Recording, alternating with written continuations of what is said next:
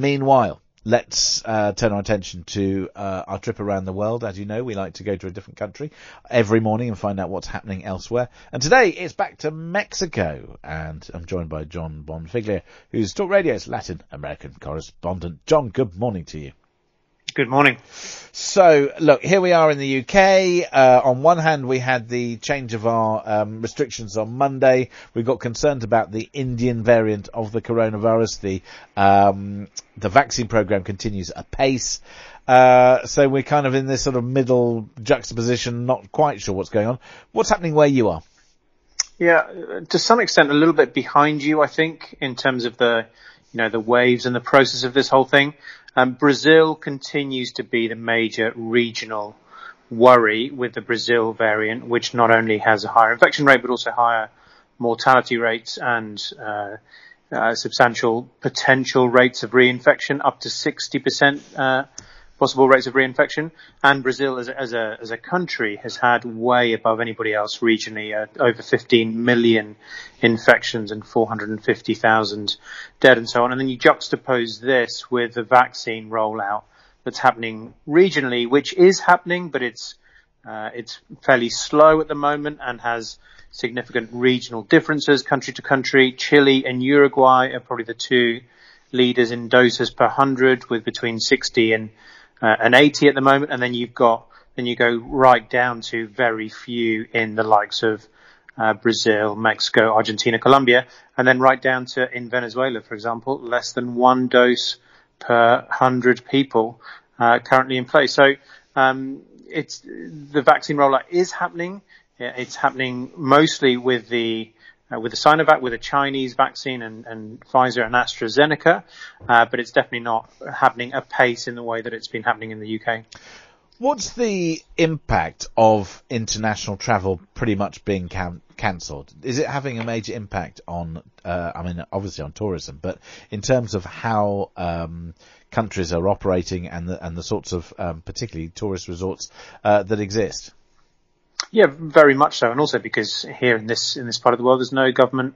You know, governments cannot afford uh, financial stimulus packages and and support and so on. And then you've also got significant parts of the economy which are not necessarily, uh, you, know, regulated. Uh, so you've got the whole black market economy uh, to, to speak of as well. I mean, a lot of these economies haven't completely shut down. Mexico is essentially, even through its worst times, been largely open for business. Of course, you know, numbers of travelers and so on have been significantly down, but, you know, US citizens and Canadian citizens have still been coming down here and so on. Of course, there's been societal widespread, you know, socio-economic impact, massive socio-economic impact regionally, and that's only going to get worse as this, you know, as, as, as a gradual emergence from this thing, uh, takes place. One Colombian minister recently said that he was, you know, there's not going to be any way out of this until at least 2022 economically. Wow. Okay, so the impact around the world continue to be felt, uh, and as we obviously want to fight for some return to normality, I think sometimes people just look at it as their own domestic government, and of course we see all sorts of restrictions all around the world. Uh, meanwhile, let's talk about Chile and the constitution that could set a new gender equality standard. Yeah, this is really interesting. So there's this new Chilean constitution which was set up um, on the basis of protest mass uh, countrywide and actually regional protests that took place towards the tail end of, of 2019 and were really seismic across uh, across the country, leading to the president Santiago Piñera, sorry, Sebastián Piñera, having to uh, completely do a massive U-turn uh, over a four-day period, which started with him speaking about rioters and demonstrators as the enemy within, but then four days later coming up and and, and having to issue a, a consummate apology for the history of the last 20 years and people having been left behind. And that's essentially led to this, um, to the development of this new Chilean constitution because it's regarded widely as being a constitution which is constrained in the Pinochet, in the military regime of, of 1980. And over the course of the last few days, this vote for the body to make up the new constitution, which has led to the election of a super majority, interestingly, of independent and opposition candidates that hold over two thirds of seats. And as you say, the key thing in all of this is that it's the first in the world, the first uh, council constitutional convention in the world to stipulate or to, to mandate gender parity. So it's being seen as as crucial, really, as seismic globally because it's uh, a shift in political representation. And and that sort of um, shift is is obviously significant. But is, it going to teach other people around the world, uh, you know, a lesson that somehow we've got to find whether it's gender equality in our politics or otherwise, and maybe this is the way to achieve it? That's certainly um, one of the reasons why the eyes of the world are on this particular um, circumstance and development, because it is being seen as a forerunner, like as a groundbreaker for uh, uh, for how things might be. Interestingly, um, there was uh, a gender imbalance in the vote, but in the favour of uh, of female candidates, so that so it actually drew back and and uh, and positively discriminated against male candidates in order to achieve, uh, achieve gender uh, equality in the final election.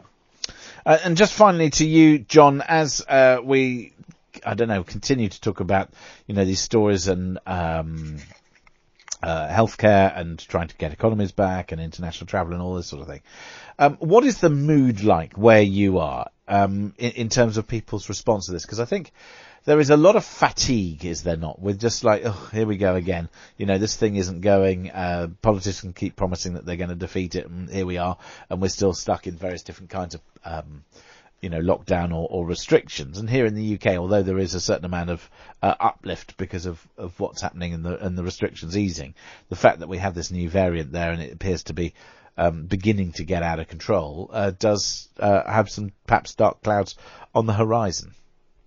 I think you're right, and I think it's, it's really interesting. The, the, mood here actually is fairly uh, phlegmatic and, and resistant to, to, these things. I think contextually, because it's really important to, to remember that, say, somewhere like uh, Mexico or Latin America, it's not as though these national crises, these civic crises, are different. Over the course of the last few years, we've had uh, Zika, come to these parts. We've had chikungunya come to these parts. We regularly have natural disasters and so on. So it's not as though COVID has really been a sort of an isolated incident which has shifted, which has shifted society, you know, from one, from one situation, uh, to the other. It's been, of course, you know, much more of a, of a seismic uh, shift to the population in, in these parts as it has been to to, every, to everywhere else globally, but it's not something to be taken of in, in, in isolation. So people have just been getting on with things and actually mostly, you know, there's not been this sort of resistance to face mask wearing and so on. And life is pretty much back to normal here and the mood is fairly upbeat, but people are still mostly paying attention to uh, to restrictions and recommendations and wearing face masks and so on. So uh, we're about as close to, even though we're not the, you know, through the through to the end of this at all. We're about as close to returning to normal life, I would say, as um, uh, as we could possibly imagine. There we go. Jon, thank you so much for joining us once again. Uh, that's Jon Bonfiglio, Talk Radio's Latin American correspondent, bring us up to date on what's happening in, uh, in